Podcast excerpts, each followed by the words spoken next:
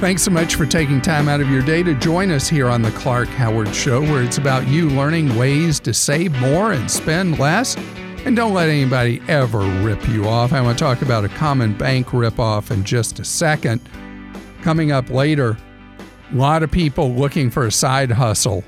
Unfortunately, a lot of the side hustles turn out not to be on the up and up. You're the one who can end up losing money or even potentially being in trouble with the law. I'm going to tell you the schemes to look out for.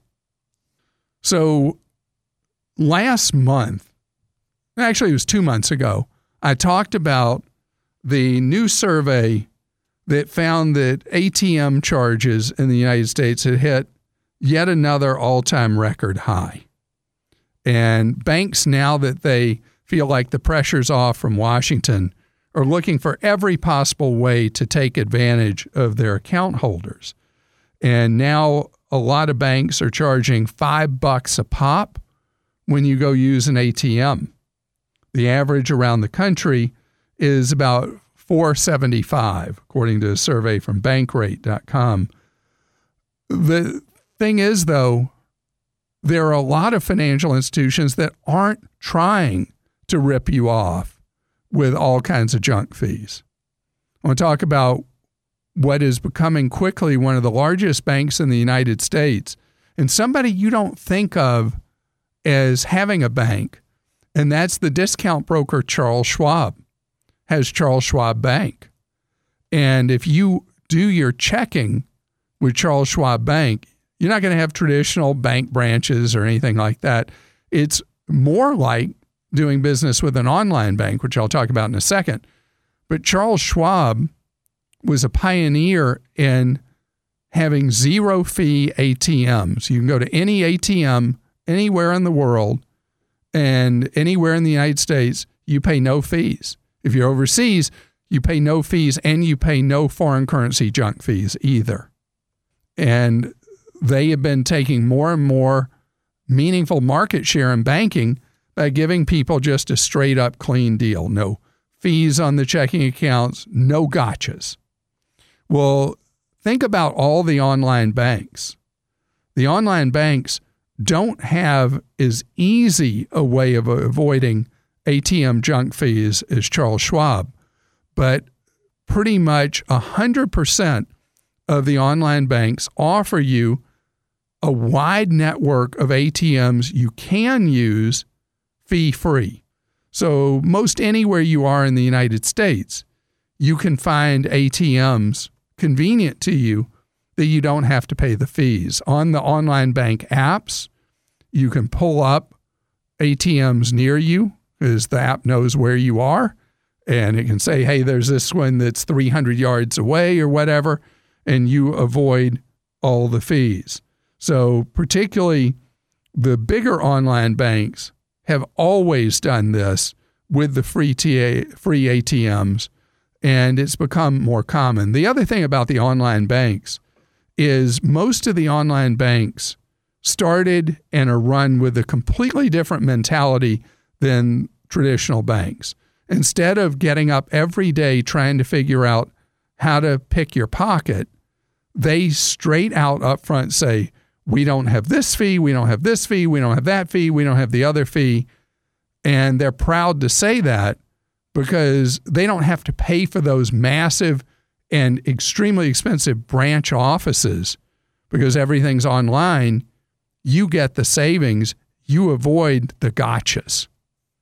Jason joins us on the Clark Howard Show. Jason, you got one of those hey. red light tickets, huh? I sure did state of Maryland delivered, uh, courtesy of the U.S. Postal Service, a nice letter to my door stating that I owed them $75 for a red light that I'd run at a soccer tournament down in Potomac. And here I'm looking at it, and there's really no proof. It just shows me going through an intersection with no light or anything else, and just says I owe them $75.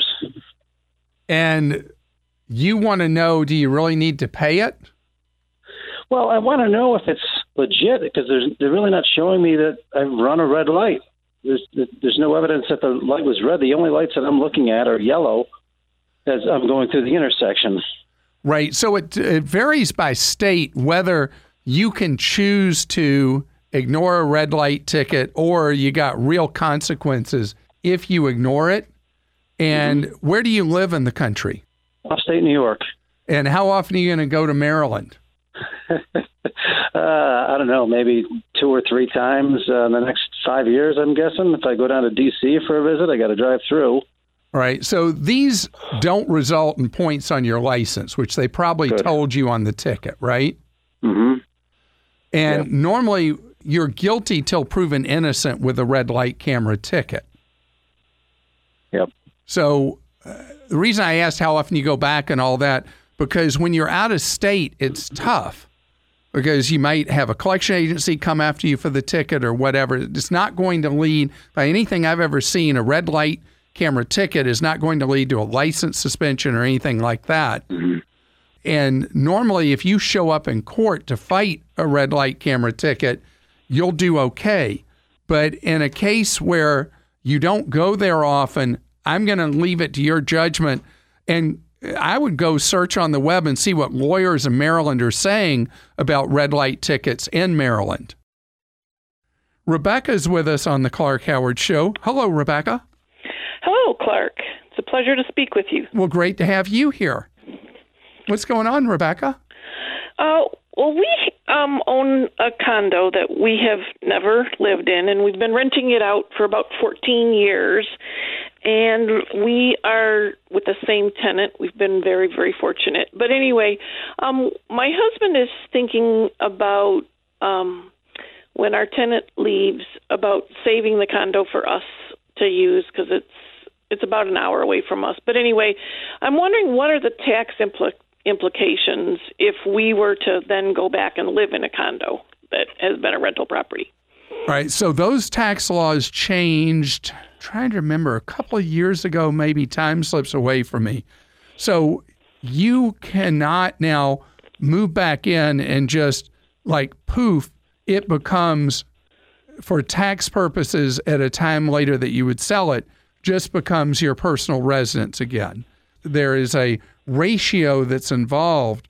But as far as what happens in the immediate term, if you were to move back into it, then it does basically recharacterize as a personal residence. You can no longer deduct the condo fees.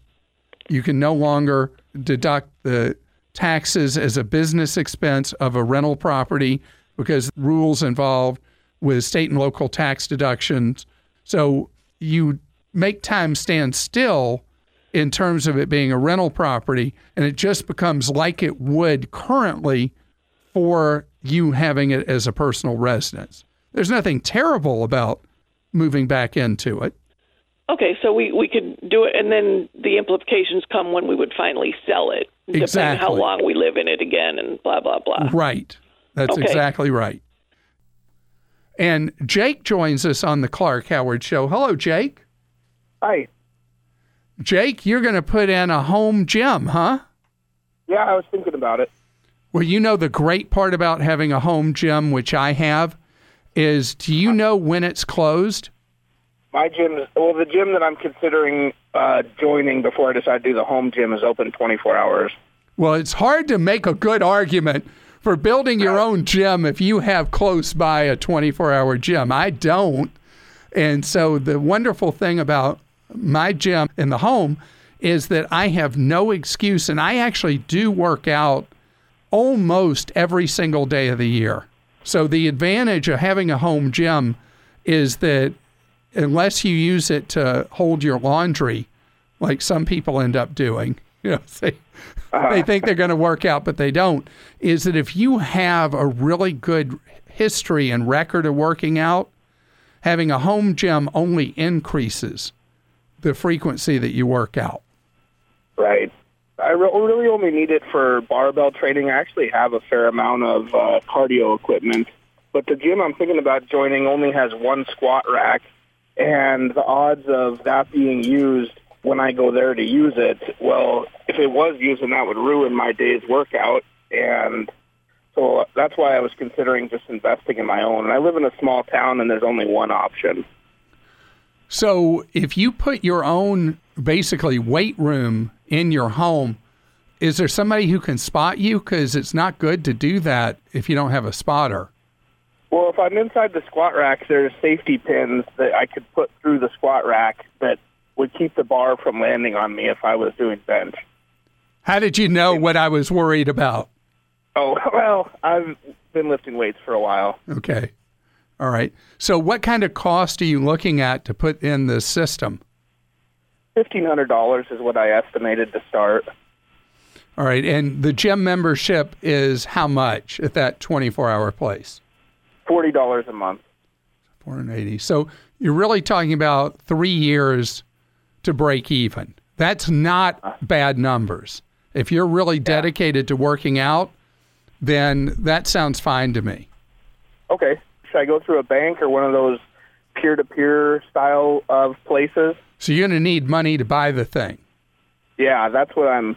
The main thing that I'm curious about is how I should go about getting a loan because we have a fair amount of savings, but right now my wife just finished college for teaching degree and we're about to have a baby, so I really can't deplete my savings right now.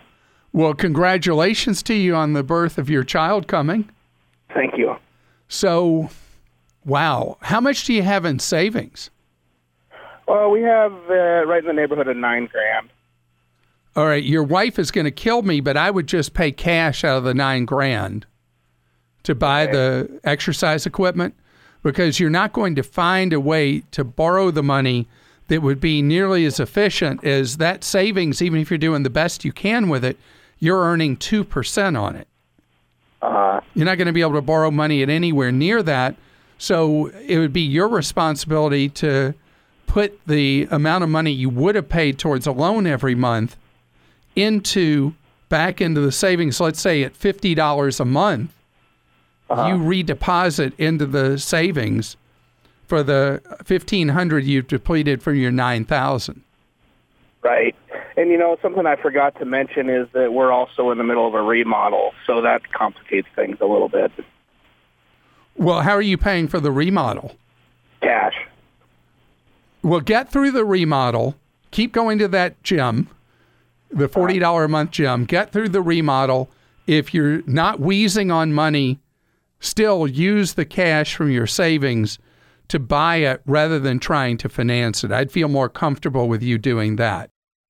Stephanie is with us on the Clark Howard Show. Hello, Stephanie. Hi, Clark. Thanks for taking my call and thanks for sharing your passion with us. We appreciate it out here. And do you know that I have a daughter named Stephanie? You do? Yes. Wow, I bet she is pretty cool. I, I love the name Stephanie, and that's how she ended up named that. So you have a great name. Oh, awesome. Thank you. Thank you. Well, how can I serve you today, Stephanie? Well, my husband um, recently took a work trip to China, and he mentioned when he got back that everybody um, over there paid with their phone. Nobody used credit cards that he saw, and so I'd heard of some things like Samsung Pay or Google Wallet or Apple Pay, and just wondered if those were safe or how they work. They're Or- safer. They're actually safer, according to people who study these things, than traditional ways of paying with plastic, using Really? an actual credit or debit card. That the systems are more difficult for criminals to defeat than mm-hmm. the plastic that we commonly use now. So, if you are you Android or iPhone? Android. So using Android Pay, and if you're Samsung using Samsung Pay, I mean that's great and just fine to do. I have both a Samsung phone and a Samsung watch, mm-hmm. and I can pay from my watch, and I keep meaning to set it up, and I just never have gotten around to it. One of the problems we face, though, is that merchants have not really adapted with their payment systems to Apple Pay or any of these things.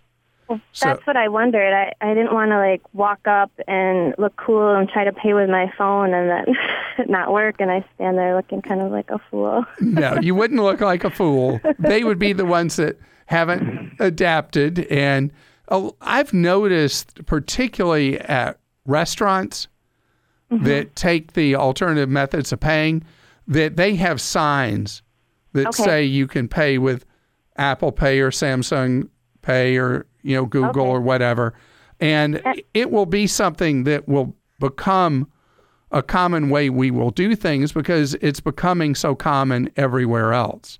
And your husband probably felt like he was so out of date not being able to just pay with his phone or watch or something.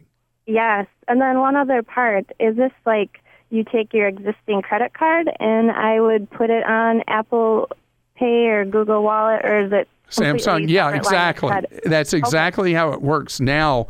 I'm hoping though that eventually the cell phone operators or the cell phone manufacturers will break the Visa Mastercard cartel and come up with their own payment systems so that merchants and indirectly you and me don't pay these massive fees that Visa and Mastercard hold everybody up for.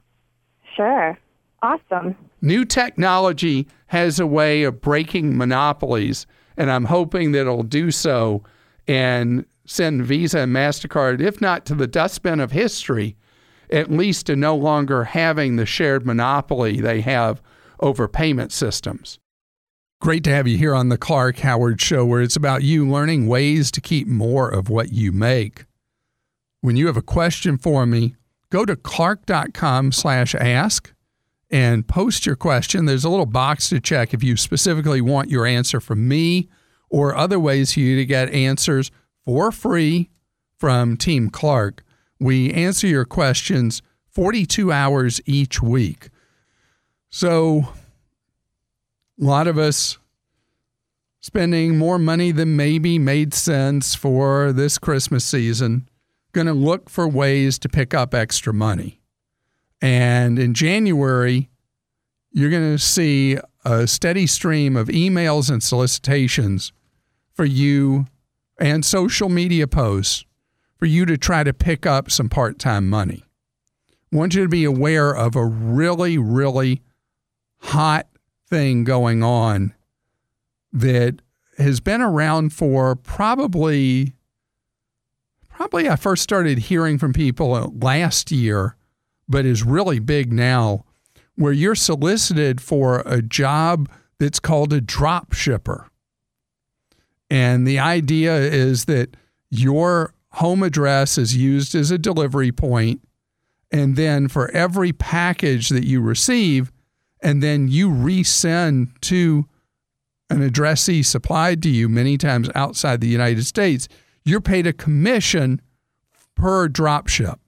Well, what you may not realize until the police show up and put you in handcuffs is that you were receiving stolen property that you were sending overseas and were being duped by a criminal ring. And since you were being paid for it, you are a clear accessory to the crimes and can end up doing hard time. So, what the criminals are doing is they're using stolen credit cards to buy merchandise, sending the merchandise as if it's a gift to you, who then you are told, send this off to who knows where to who knows who. And then you're the one left holding the bag because you've been not only receiving stolen property, you've been sending it on. Just one example of the kind of ways when somebody promises you, hey, you can pick up some easy money in your spare time, you could end up in real trouble. Also, want to talk to you about the big January push because, again, people overwhelmed by debts from Christmas, you will experience next month because of people who are looking for money will be susceptible to pitches from multi level marketing organizations. Legit multi level marketing organizations, and the way you know one's legit is it's all about selling a product or service to strangers, not about recruiting other people.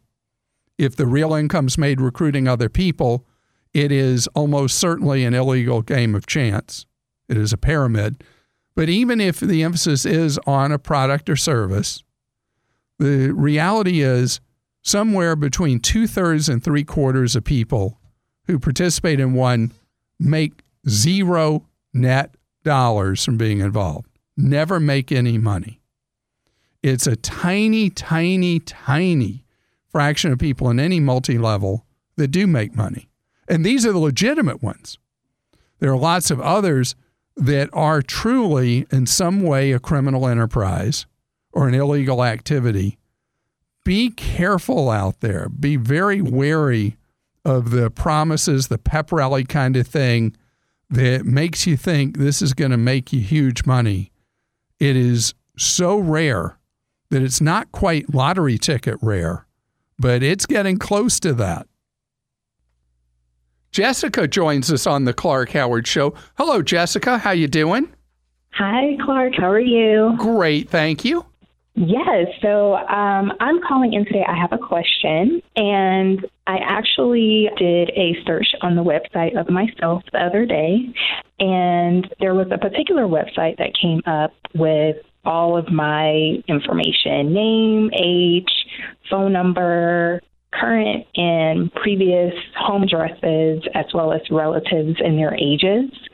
And I couldn't for the life of me figure out how to remove the listing. And it really concerned me as we're talking a lot about data in the news today and just about privacy and just having all of our information out there, I was really concerned and wanted to know what I could do to protect myself from having this kind of data being available. It is absolutely crazy infuriating how much information about us is a click away on the internet. And we are given no control, no rights in the United States about this. So you pop in your name, and immediately people will be able, depending on uh, what database comes up in the search, you'll be able to see all the things you talked about. And like when I pull up my name, I see all the people I'm related to came up in the search, all the places I've lived, how old I am, all that kind of information instantly popped up. And that can be dangerous, you know? Mm-hmm. If somebody has ill intent towards you, somebody's maybe been abusive and you're trying to not leave any trail, for somebody to be able to do what you did, or I just did it while you were describing this, it is really upsetting. Mm-hmm. So, do you know how the trail would be kept cold and you wouldn't have to type in your name and see all that information about yourself? I'm not sure. I haven't been able to figure it out. I know I did go in and try to do some recon myself to see if I could watch some YouTube videos about how to remove the listing, but it didn't really seem to work out. So that's because really the sure. only way to do it is to buy a one way airline ticket, fly to Europe, move there because Europe has a law called the right to be forgotten. And anybody except a public figure has the right to notify a website or notify the bigs, Google, Facebook, those folks, and tell them you want to be forgotten. And they have to delete every last bit of information out there they have on you and about you. And I feel very strongly that in the United States, that private citizens who are not in the public eye should have that same right.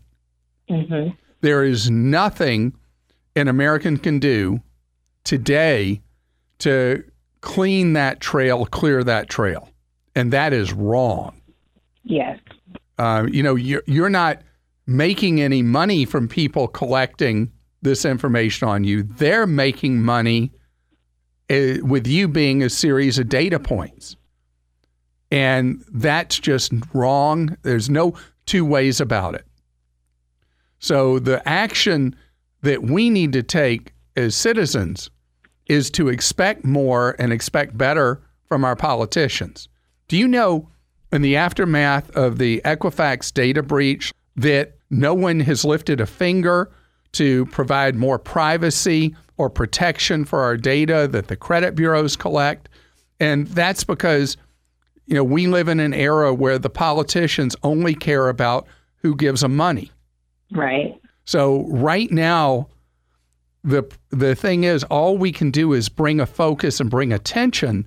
And I encourage everyone to do what you did and what I just did, and pop in your name and see how much creepy stuff is instantly available to any prying eyes on the internet.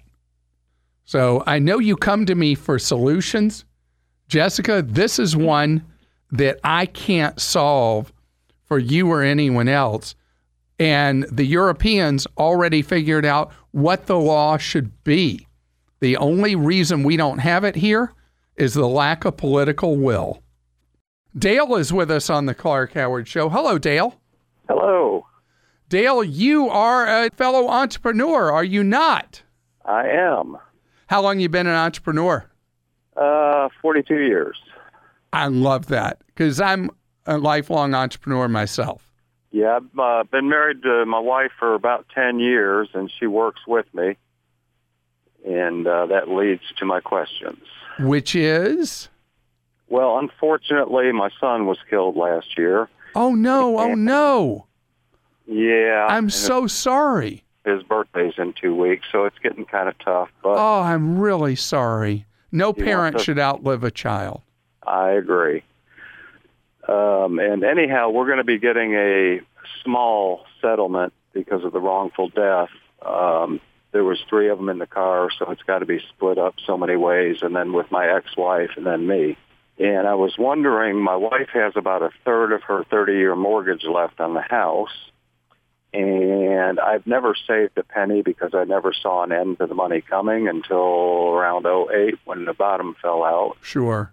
and we struggled for a while and we got back and we're working hard again and i need to know since i've never invested in any kind of retirement or anything would it be best to pay off the mortgage or to invest in some sort of retirement or investment account That is a, a great question. So, could you give me kind of a general ballpark how much money you think you're going to receive? yeah it's not much uh around thirty thousand Okay. And do you know if any of that is going to be taxable? it is not Okay. So i've already checked $30,000 is a good amount of money for you as a self employed individual. You could put that money into various retirement accounts that are available to you as a self employed individual. There's one called a SEP that's very easy to set up that, depending on how profitable your business is, you could put aside uh, far more than the 30,000 a year. You can put into the mid 50s in a single year. So you could sweep all the money into a retirement account or you could throw the 30 against the mortgage. How much is left on her mortgage? i'm really not sure but it's less than the thirty So you could pay off the mortgage and put the remainder into a SEP account and put some money aside for retirement. It'll Okay, reduce current what I was tax for your business. You also could, how old are each of you? i'm i just turned sixty and my wife is fifty six All right, so both of you could do. Uh, here's another idea. I like this one actually better. You could each do a Roth IRA. Six thousand is the limit unless you're over fifty, in which case it's seven thousand. And a Roth IRA, which is a retirement account that's not taxed, the money grows tax free and spent tax free when you both do choose to retire. And then uh, you could take the way you could do it. You could net out, pay off the mortgage, and then you know you're mortgage debt free. That pressure is gone when you decide to retire. right And then you can start this process with a kickstart of whatever money's left over into the Roth for this year. And then since you're not going to have a mortgage anymore, next year just keep putting money that would have gone into the mortgage payment into the Roth IRA oh okay and keep building Roth money in the remaining years that you're going to work till retirement. Okay, I see. That helps a lot because I really don't know anything about investments. All right, I'm going to make it ultra easy for you then. If you go to clark.com and look at my investment guide, I explain more how the Roths work, which companies are my favorite for you to do the Roth with, and then what investment I'd put the money into in the Roth. So I've made it like almost like paint by numbers, easy, easy, easy. Nice. And best to both of you. And again, I want to express my sympathies to you on your loss of your son last year. Thank you so much. Best to you. It's time for Ask Clark. That's where you post a question for me at clark.com. And then producer Joel asks it for you. And Joel, who's up? Clark Betsy's up. She says, I'm wondering if the links you provide through your email newsletter are safe to click on, and what potential security measures do you have to ensure that? What a great question and something that we have thought in depth about. So when we have something in any of our newsletters, like uh, our Clark newsletter, our Clark Deals newsletter, our uh, travel newsletter, and we have a link there for you, generally what will happen is it's two steps. First, the link will take you back to our website and it gives you a greater description of the deal or information we're talking about. Then at that point, if we provide a second link, that link from one of our websites will then go to where you get that information or that item you want to buy or whatever. So we check every one of those out and knock on wood. This is real wood, I think. It looks like real wood. Anyway, we have never to this moment had a problem where we sent someone to information or to purchase something where they were in any danger at all from the link that we provided.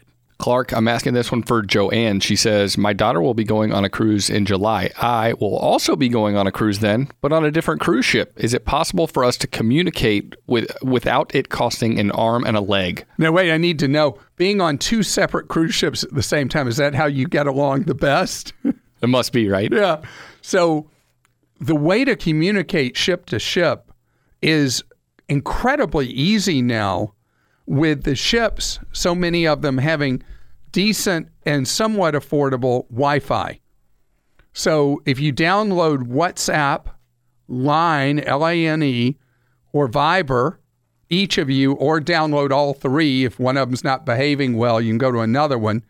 You're able to message, and depending on the bandwidth of the Wi Fi available on a ship, you're able to do phone calls, not very effective video calls, but the texting works nearly flawlessly ship to ship. And that way you're very easily able to stay in touch with each other. All right, and Star wrote in, How do we document the contents of our home? We've lived here for 30 years and I'm not sure where to start. You walk and talk. You take your smartphone and you video it. And if you don't have Google Photos on your phone yet, download it first and automatically store that video in Google Photos so it's in the cloud. And take as much time as you need walking all around your house saying what you got in each room, when you bought it, what you think you paid for it.